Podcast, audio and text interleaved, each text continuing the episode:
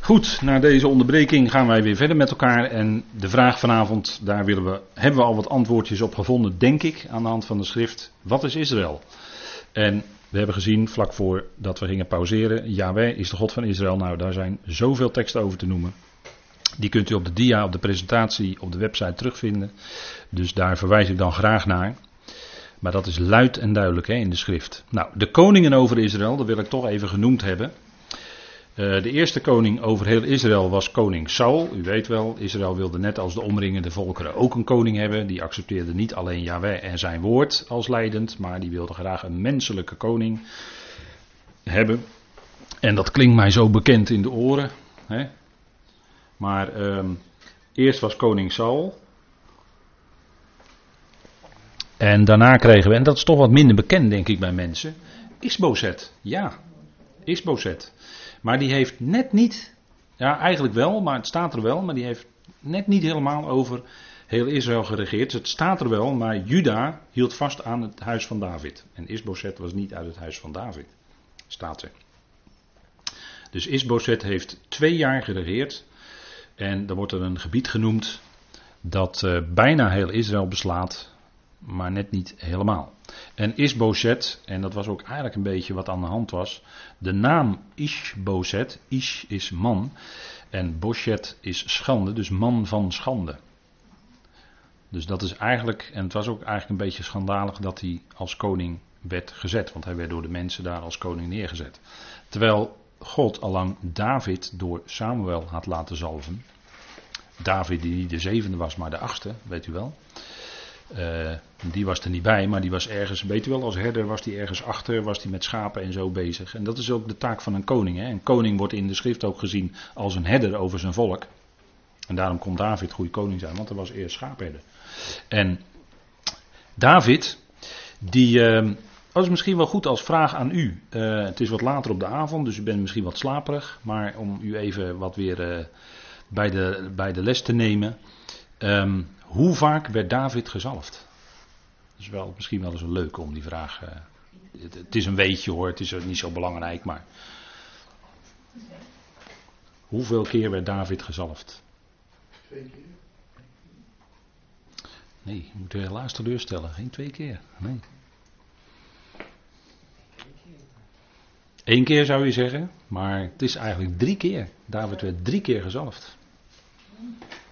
Eerst door Samuel toen hij nog, uh, nog uh, belangen na nog even geen koning was. En toen nog een keer. En uh, ik weet niet uit mijn hoofd, maar, moet u, maar het is een leuk zoekplaatje voor u om dus even op te zoeken. Hij werd drie keer gezalfd. In ieder geval uit een ramshoren, dat is ook niet onbetekend. Hè. Een ramshoren, dat betekent kracht. Hè. Waar zit de kracht van de ram? Die zit in zijn horen. En als er dan iemand gezalfd wordt, dan werd de olie gegoten uit de ramshoren. Dat wil zeggen, die kracht, die werd dan toebedeeld aan degene die gezalfd werd. Meestal waren het koningen. Van priesters lezen we het ook en van profeten lezen we het bijna niet. Volgens mij alleen Elisa lezen we het echt in de schrift dat hij tot koning werd gezalfd. Maar in ieder geval die kracht, zeker bij een koning ging het uit een ramshoren. Werd die olie op zijn hoofd gegoten als teken dat de kracht van God daarmee op hem rustte dat hij koning kon zijn over Israël. En daarmee olie is natuurlijk ook altijd een heenwijzing naar de geest van God. Dus dat die koning die geest van God zou hebben om te kunnen regeren. die zou de geest van God op zich hebben om bij dat woord van God ook te blijven. Dat was ook de aanklacht tegen koning Saul. Hij had het woord van de Heer verworpen en daarom zei de Heer, daarom verwerp ik jou als koning. Ja, ja, zo, uh, zo hoog zit dat woord wel hoor bij de Heer. David die regeerde 7,5 jaar in Hebron en 33 jaar in Jeruzalem. En dat staat in twee keer in Samuel. En nu staat er in 1 Koningen 2 dat hij 7 jaar en 33 jaar geregeerd heeft. Dus dat is een kleine discrepantie met Samuel. Maar ik weet niet hoe dat zit. Ik heb verschillende goede commentaren erop nageslagen. Maar ik kon het niet vinden. Men gaf daar geen uitsluitsel over waarom dat zo genoemd wordt. Maar men gaat dan wel uit van Samuel. Dat hij 7 jaar en 6 maanden heeft geregeerd in Hebron. En daarna 33 jaar in Jeruzalem. Dus dat is dan uh, totaal 40 jaar, 40,5 jaar. En dan natuurlijk zijn opvolger was Salomo, die ook 40 jaar heeft geregeerd. Koning over heel Israël. Hè. Daarna, en dan wordt het wat moeilijker, krijg je de verdeling van Israël. Want um, vanwege uh, afgoderij werd het land verdeeld. En dan ontstaat dus die situatie dat er in het zuiden twee stammen zijn. Juda en Benjamin en een aantal levieten vanwege de priesterdienst. Want Benjamin, het, oorspronkelijk was het alleen Juda. Maar Benjamin werd toegevoegd, leest u 1 Koning 11 erop na. Eh, Benjamin werd toegevoegd aan uh, Juda omdat Jeruzalem en dus ook de tempel lag in het stamgebied van Benjamin. Dat had onder andere daarmee te maken. En um, enkele levieten, werden, daar staat er ook expliciet hè, dat die toegevoegd werden aan die twee stammen, omdat de levieten moesten natuurlijk de priesterdienst doen in de tempel. Dus vandaar, dat is allemaal heel, zit allemaal heel logisch in elkaar wat dat betreft. En dat was koning Rehabiam, dat was de zoon van uh, Salomo, de opvolger. En dan had je de tien stammen in het noorden, en die worden dan bij gelegenheid, en daar zit ook een stuk verwarring soms, denk ik. Die worden ook soms bij gelegenheid Israël genoemd, de tien stammen. Of die worden ook soms Ephraim genoemd. En dat komt, als u het mij vraagt, omdat Ephraim het eerstgeboorterecht had. Uit via de lijn van Jozef. Ging het lijn van de eerstgeboorterecht ging naar Ephraim.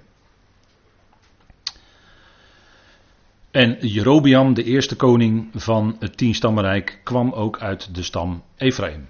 En wat deed Jerobiam? Hij verbracht het volk tot afgoderij, want hij wilde niet dat het volk, er waren natuurlijk uit die tien stammen, die wilden ook in Jeruzalem naar de tempel om te aanbidden en om offers te brengen. Maar hij wilde ze van weerhouden en daarvoor richt hij twee gouden kalveren op. één in Dan en één in Bethel.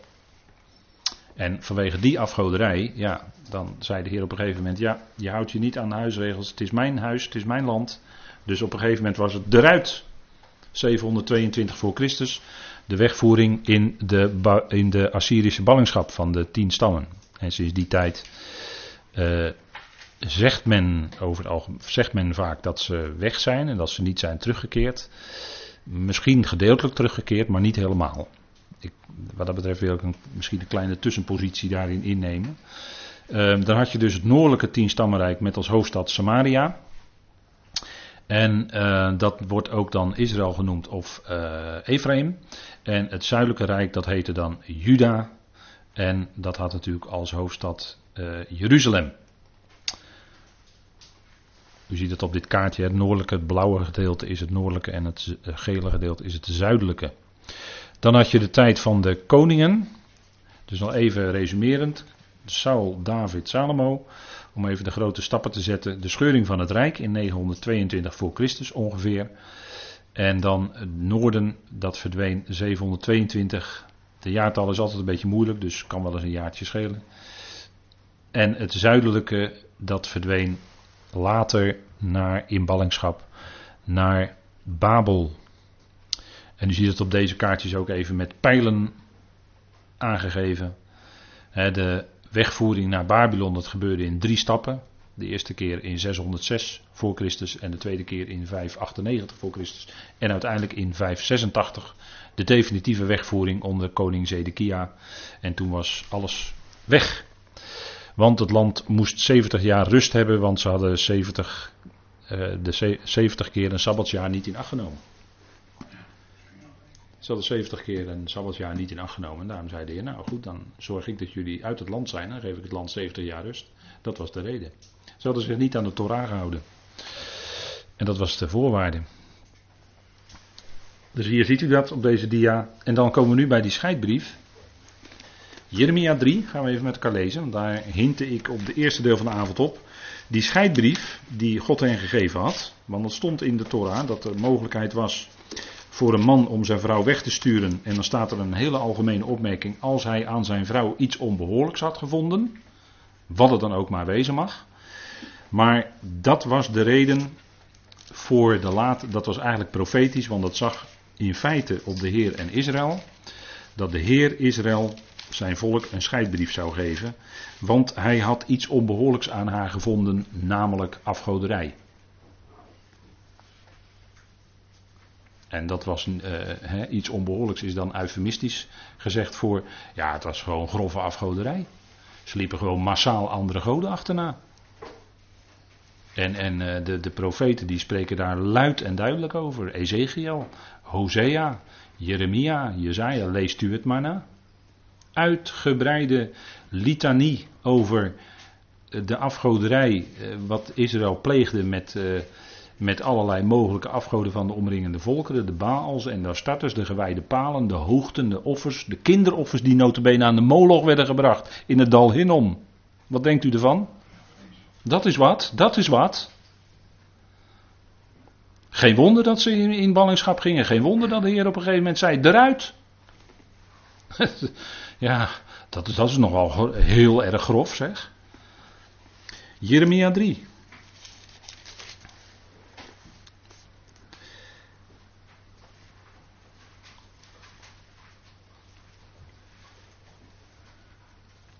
Lezen wij vanaf vers 7. En ik zei nadat ze al deze dingen. Vers 6. En even voor het verband. In de, in de dagen van koning Josia zei de Heer tegen mij: Hebt u gezien wat het afvallige Israël gedaan heeft? Zij ging elke hoge berg op en onder elke bladerrijke boom en bedreef daar hoererij. En ik zei: Nadat zij al deze dingen gedaan had, keer terug naar mij. Maar zij keerde niet terug. Dat zag haar trouweloze zuster Juda. Maar ik zag dat ik vanwege alles waarin het afvallige Israël overspel had gepleegd, haar weggestuurd had en haar een echtscheidingsbrief gegeven had, dat Juda, haar trouweloze zuster, niet bevreesd werd.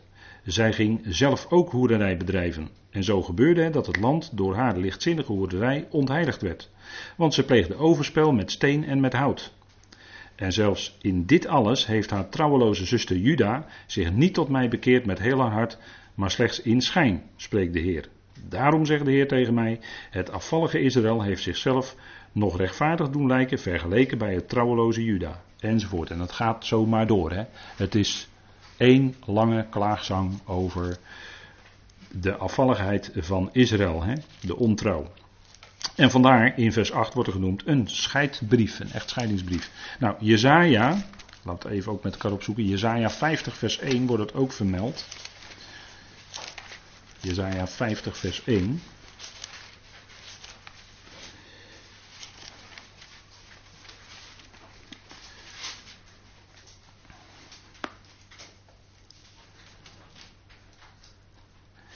Jezaja 50 vers 1. Dat, daar staat, zo zegt de Heer, waar is de echtscheidingsbrief van uw moeder, waarmee ik haar weggezonden heb? Of wie van mijn schuldeisers is het aan wie ik u verkocht heb? Zie, om uw ongerechtigheden bent u verkocht. En om de overtredingen is uw moeder weggezonden. Dus dat was ongerechtigheid, overtreding. En vandaar echtscheidingsbrief. Zoals in Deuteronomium 24 staat. Hè. God stuurde een brief, een echtscheidingsbrief naar zijn volk. En eh, later moesten zij dan ook, werden zij ook echt weggestuurd in ballingschap. En daar gebruikte God dan andere volkeren voor. Dus dat was de geschiedenis van Israël onder het oude verbond. Hè? Dat was een vleeselijk verbond wat werd gelegd op vlees en dat bleek aan alle kanten. Ze konden het niet houden, ze waren, ze ontrouw. En daarom moest de Heer hen wegsturen uit het land en gebruikte daar de volkeren voor. Hè? Dat, is het, uh, dat is het punt. En dan keren zij op een gegeven moment terug, hè? want de geschiedenis van Israël gaat verder. Zij keren terug naar, uh, uit het land, uit de ballingschap. Althans, wat duidelijk vermeld wordt in de schrift is dat zij terugkeerden uit de Babylonische ballingschap. Dus de tien stammen, dat blijft toch altijd een lastig verhaal om die te traceren. Um, maar zij keerden terug, en dat wordt duidelijk vermeld bij uh, Ezra, hè, de, in boeken Ezra en Nehemia, dat zij uh, terug konden keren om de stad en om de tempel te gaan herbouwen. En dat vinden we dan uitgebreid onder andere bij Nehemia terug. Um, dus dat is de terugkeer uit de ballingschap van Babel. En daarna, uh, dat is wel een punt, want uh, kijk, in Babel, ze waren in ballingschap in Babel en in Babel kwam het verlangen om bij het volk om zich weer te houden aan dat wat de Heer zei. Maar ze konden natuurlijk die tempeldienst enzovoort, konden ze daar niet doen. En in die tijd werden dan ook allerlei uh, extra geboden en noem maar op, uitleg van de wet en zo werd ontwikkeld. Wat nu bekend staat als de Babylonische Talmud. Dus dat is een, zeg maar een, een heel uh, systeem aan uh, geschriften binnen het Jodendom. Als aanvulling op de Torah, als uitleg bij de Torah enzovoort enzovoort. Uh, waarop eigenlijk een, een, behoorlijk groot deel van met name ook het orthodoxe Jodendom vandaag aan de dag is gebaseerd. Hè. Dat heeft heel veel te maken met de uitleg via de Talmud. En in de yeshiva, dat is een uh, school waarin rabbijnen worden opgeleid, daar wordt ook hoofdzakelijk onderwijs gegeven uit de Talmud. En natuurlijk ook wel uit de Torah zelf, maar veel minder dan uit de Talmud. De Talmud is gewoon heel belangrijk voor het Jodendom. Het hedendaagse Jodendom is dus eigenlijk voor een behoorlijk deel gebaseerd op uitingen ook van de Talmud. Bijvoorbeeld, ik noem u één voorbeeld. Uh, op Shabbatavond dan uh, wordt geacht dat de, bij, bij een Joodse familie he, wordt geacht dat de vrouw de kaars aansteekt. En dan een gebaar erbij maakt en dan gebeden uitspreekt. Maar dat, dat, dat kaars aansteken, dat gebaar maken, dat gebeden uitspreken, de gebedsjalom, dat staat allemaal niet in de Bijbel. Dat staat allemaal niet in de Bijbel. Dat is allemaal gebaseerd op Joodse traditie, laat ik het zo maar zeggen. En dus vooral de Talmud. dus wat zij doen.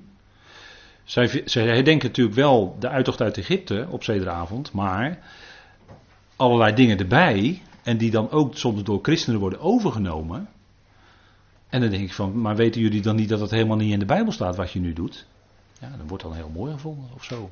Om, om, om de Sabbat te, te, vieren of wat dan ook. Ja, dat is. Uh, ja, maar dat is even bij Babel. Hè. In de periode van ballingschap in Babel, daar is die Babylonische Talmud ontwikkeld. Die is pas later op schrift gesteld. Dat was allemaal mondelinge overlevering. Is pas later op schrift gesteld, maar daar is dat dus ontstaan. Dus dan weet u iets van de ontstaansgeschiedenis van die Talmud. Hè, want je hebt ook nog andere. Maar daar, daar zijn ze dus teruggekeerd. En als we dus in de Bijbel lezen, en dat wil ik wel even aanstippen vanavond, over Israël. Want wat is Israël? Dan is dat uh, in de regel de aanduiding voor heel het volk, dus alle twaalf stammen van Israël. En dan moet je na de splitsing opletten in de profeten, want dan wordt Israël soms gebruikt voor de tien stammen en het Juda gebruikt voor de twee stammen. En er wordt ook dan bijgezegd het huis van Israël en het huis van Juda. Dus dan heb je duidelijk dat het naast elkaar staat en dan weet je dat het om de tien en de twee stammen gaat. Maar de naam Israël wordt ook gebruikt, en nu wordt het nog lastiger voor ons, denk ik, voor de twee stammen. Want die keren terug en tegen die twee stammen wordt ook Israël gebruikt. En dat klopt natuurlijk ook wel, want ze zijn wel deel van heel Israël. Hoewel ze in de profeten wel met Juda worden aangeduid, worden ze wel degelijk dus ook aangesproken met Israël. Want zij horen ook bij dat volk van God, bij Israël. dus dat is wel een punt, denk ik, dat we dat even goed onder onze aandacht hebben.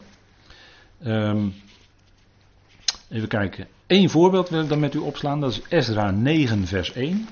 Ezra 9, vers 1.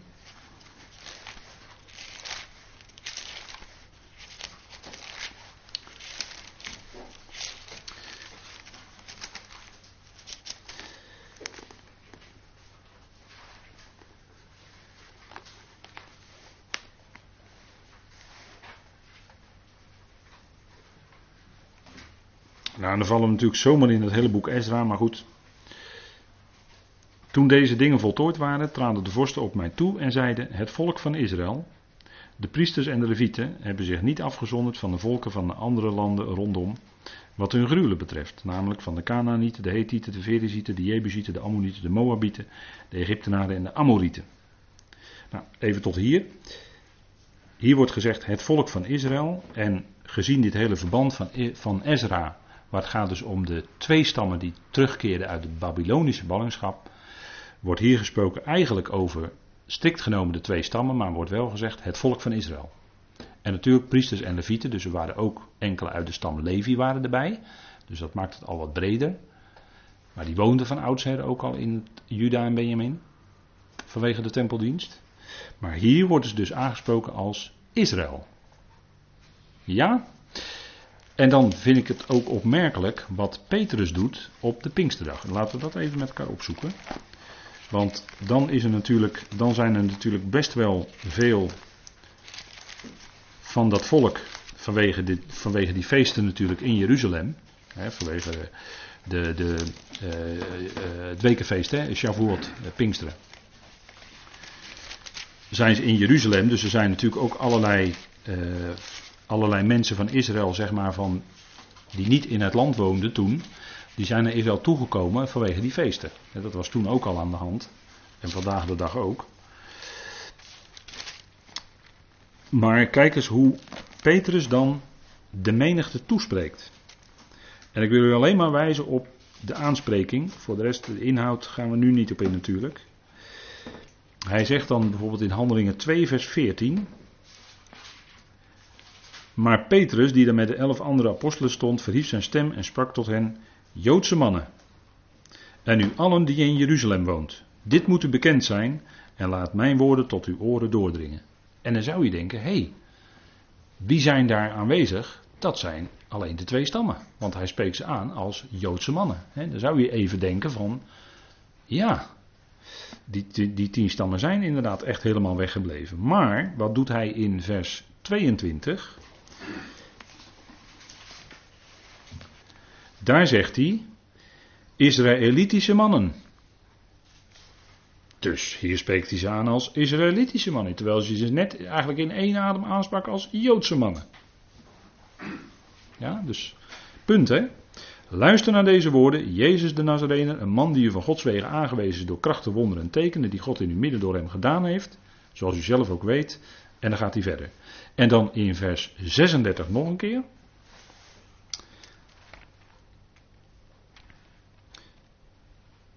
Daar zegt Petrus, laat dan heel het huis van Israël zeker weten dat God hem tot een Heer en tot Christus gemaakt heeft, deze Jezus die jullie gekruisigd hebben. Zie je het? Dus hij spreekt ze hier aan als heel het huis van Israël. Hè? Heel het huis van Israël. Dus als het hier, wat sommigen veronderstellen, als het hier zou gaan dat alleen die twee stammen naar Israël zijn teruggekeerd, hadden ze nooit zo kunnen aanspreken. Dan had hij moeten zeggen het huis van Juda. Toch? Dan had hij moeten zeggen het huis van Juda. Nee, maar hij zegt het huis van Israël. Laat heel het huis van Israël. Dus kennelijk, kennelijk waren daar allerlei mensen van heel dat volk toch aanwezig op dat moment. En er waren mensen, om het zo maar te zeggen, dan, als u het mij vraagt, dan dus uit die tien stammen naar Israël gekomen om inderdaad die feesten mee te vieren. Het was feest in, eh, in Jeruzalem. En Shavuot. Ja, Anders kun je die woorden van Petrus, lijkt mij, toch niet verklaren. Dus hier zien we dat naar mijn smaak de schrift hier zelf gewoon een antwoord geeft. Hè? En dan heb je in 3 vers 12 eh, nog een andere situatie. En dan zegt Petrus opnieuw, toen Petrus dat zag, antwoordde hij het volk, Israëlitische mannen. Waarom verwondert u zich hierover? Ziet u het? Dus dan heb je weer, hè, Israëlitische mannen. Dus dat zijn toch puntjes waarvan ik zeg van hé. Hey. En um, dus het antwoord op de vraag wat is Israël is een bepaalde fase toch lastig, omdat je te maken heeft met de twee en de tien stammen en dat die tien stammen Israël worden genoemd, maar ook Ephraim. Maar aan de andere kant wordt zelfs die twee stammen aangesproken met Israël en dat klopt ook, want ze behoren wel degelijk bij dat heel dat volk Israël dus dat ligt toch wat. Dat kun je niet zomaar uh, één lijn uh, gaan trekken en dat, daar, daar onverkort aan vasthouden. En dat doen sommigen en dat vind ik dan wel eens jammer. Dat ik denk van ja, lijkt toch wel wat genuanceerder te liggen. Um, kijk, we gaan nog één, ik wil nog even één dia doen. En dan denk ik dat we toch moeten afbreken en dan een volgende keer verder gaan, want anders wordt het. Uh, Vanwege de tijd. De Joden, dat is natuurlijk ook een vraag. Hè? De Joden. We hebben het al gezien. Uh, Peter spreekt aan met Joodse mannen en met Israëlitische mannen. Wie zijn Joden? Dat is natuurlijk een hele moeilijke vraag. En daar zou je al één of twee avonden misschien wel mee kunnen vullen. Maar als u een aantal punten wil meenemen, dat zijn nakomelingen van Juda. Juda. En de naam van Juda Uh, dat zegt men altijd als een godlover, maar dat is niet strikt, als je in het Hebreeuws kijkt, is dat niet strikt de betekenis van de naam Juda. Dat wordt er wel bij gezegd. Maar dat is een afgeleide betekenis. Eigenlijk heeft Juda te maken met een uitgestrekte hand. En als je twee handen naar de hemel uitstrekt en dan God gaat loven en prijzen, ja inderdaad, dan, dan heeft het die betekenis. Maar eigenlijk is Jehuda, het Hebreeuwse woord Jehuda, betekent eigenlijk uitgestrekte hand. En uh, de afgeleide betekenis is dat dan uitgestrekte handen om God te loven en te prijzen. Dus dat is de verbintenis. dus even voor Juda, even die naam. en dat u even, probeer ik u even mee te geven om er even wat, wat scherper voor uzelf wat op na te zoeken. De twee wordt uh, gebruikt voor de twee stammen, de Joden, de twee stammen. Als, als nakomelingen van Juda. Want de twee stammen worden dan aangeduid als met de hoofdstam Juda, omdat dat een koningslijn had, Juda. En dan of behorend tot het judaïsme, kan je ook nog zeggen, de joden, behorend tot het jodendom, dan ben je jood. Want als niet-jood zijnde kunt u toetreden tot het jodendom, kunt u doen, zelfs tot het orthodoxe jodendom. En dan wordt u gerekend als jood, terwijl u van geboorte niet bent. Ja, wij kregen eens een rondleiding in een synagoge en toen ontmoetten wij een echtpaar en die daar uitgebreid over gingen, op de vraag van de gids, die daar uitgebreid over gingen zitten vertellen. Dat was een echtpaar uit Amstelveen. En dat waren mensen die absoluut van geboorte niet Joods waren of niet van Israël, maar die helemaal toegetreden waren tot het orthodoxe Jodendom. Nou, dat, dat, zal ik u niet mee vermoeien. Dat is een hele lange weg die je dan moet gaan. Het mikvee en je moet, al die, je moet heel veel dingen leren en bestuderen. Koosje, twee, twee, drie serviezen moet je hebben, twee vaatwassers, weet ik wat allemaal. Ja, dat gaat heel ver hoor. Dat vertelde die mevrouw allemaal. Die, uh, maar die, wordt, dat zijn dus, dat zijn dus, die zijn dus toegetreden tot het Jodendom. Die zijn Joods geworden. Dan ben je ook Jood. Maar dus niet door geboorte, maar door toetreden tot, tot al die geboden in acht te nemen. En je had in, in de tijd van eh, de Heer had je ook proselieten. Dat, dat, ja, ik dacht, dit zijn echt proselieten die zo ver toe zijn getreden dat ze zelfs gerekend worden als Jood. In de tijd van handelingen had je proselieten van de poort en proselieten van de gerechtigheid. Nou, proselieten van de poort die gingen wat minder ver met de gebruiken mee. En proselieten van de gerechtigheid weer wat verder. Maar die wilden toenaderen tot het Jodendom. Die wilden aansluiting vinden bij het Jodendom. En steeds meer christenen willen dat ook in onze tijd. En vandaar die Messiaanse gemeentes die dan de Shabbat houden en op dienst op zaterdag en, eh, enzovoort. En dan zie je dat ze steeds meer verschuiven. Gaan ze de feesten meevieren die helemaal niet voor niet-Joden bedoeld zijn, maar die gaan ze de feesten meevieren enzovoort. En ja, dan denk ik, je bent eigenlijk bezig, doe je alsof je Jood bent, maar je bent het niet. Want je bent helemaal niet, uh, je, je, hoort helemaal niet bij het volk en je bent helemaal niet toegetreden tot. Je hebt je helemaal niet aan de gebruiken gaan houden enzovoort. Dat kan allemaal. Nou, Joden die bevinden zich in de Joodse staat, dat is Israël sinds 1948 zoals u weet. Wat geen vervulling is van de belofte, maar wel van profetie. En ik denk dat we hier moeten stoppen, want anders wordt het te lang. En dan gaan we de volgende keer maar gewoon met dit onderwerp verder, stel ik voor. Want er valt nog, dan, er valt nog wat heel wat over te zeggen. Ja, u wil nog. Die Messiaanse Joden, ja. die zijn toch eigenlijk oorspronkelijk uit de Joden? dat ze de Messias zou niet kennen. Dat, daar ga ik altijd vanuit. Een orthodoxe Jood, die is Messias blijven Jood geworden. Ja, als iemand echt behoort tot het volk en heeft Jezus als zijn Messias aanvaard, ja. gelooft in Jezus als zijn Messias, dan is hij op dat moment een Messiaanse Jood, zoals ze dat dan noemen. Hij gelooft in Jezus als de Messias. Ja. Ja, ja. Maar je kunt Jood worden, maar dan ben je toch Joden genomen of zo, heet het dat toch? Ja, dat bedoelde ik net. Dan ben je Joden genomen, dan ben je eigenlijk proseliet. Maar als je dan heel verder in meegaat, dan word je uiteindelijk wel gerekend als Joods, omdat je toetreedt tot het Judaïsme, tot het Jodendom. Ja. Ja. Ja. Ja. Maar toen de Joden, die natuurlijk niet zo goed praten, toen de Joden dus terugkwamen uit de ballingschap, toen hadden we een heel groot land, waar ze woonden, zaten maar twee stammen, maar die tien stammen zijn nooit teruggekomen. Dus ze wordt heel land bijvoorbeeld, is dat zo? Hebben zich zo verspreid. Want dat zie je met de geboorte van de Heer Jezus. Woont zo overal. Ja. Jezus. Ja. Die is op, uh, opgegroeid in Bethlehem. Maar dat was allemaal die stand. Bethlehem, nee, ik bedoel Nazareth. Dat was die stand. Mm, Nou, eh, kijk, er woonden heel veel. eh, uw vraag is van: er zijn ei- eigenlijk maar eh, twee stammen of iets meer teruggekeerd uit ballingschap, voor zover de Bijbel dat aangeeft. Ja. En ze kwamen in een heel groot land, maar dat viel tegen, want zoveel land hadden ze niet. Kijk, de oorspronkelijke landbelofte aan Israël is natuurlijk vanaf de Uifraat tot aan de Nijl. En dat zullen ze ook krijgen natuurlijk in de toekomst, omdat het beloofd is aan Abraham. Maar eh, toen zij terugkwamen, eh, eh, gingen ze wonen in, in dat, ja, toch, toch dat smalle stookje land. Dus vooral rondom, daar begon het rondom Jeruzalem, want daar was een tempel. En dan dus eh, Judea en, en, eh, en Samaria, en zo waren ze wel wat verspreid. Maar eh, hoofdzakelijk wat men heeft kunnen terugvinden is dat de twee stammen zijn teruggekeerd. Dat, dat is vermeld. Ja, en hoeveel er van de tien stammen zijn teruggekeerd is altijd heel, on, dat is een heel onduidelijk, blijft een heel onduidelijk verhaal. Dus dat, daar, daar kan ik ook geen antwoord op geven. Kennelijk wel, gezien wat Petrus aanspreekt op de Pinksterdag. Dus kennelijk waren er toen wel mensen uit de tien stammen ook aanwezig. Maar je weet niet uit welke stammen Albert precies. Ehm, ja, en er zijn natuurlijk verschillende theorieën over waar die tien stammen dan gebleven zijn. Dat is, eh, ja.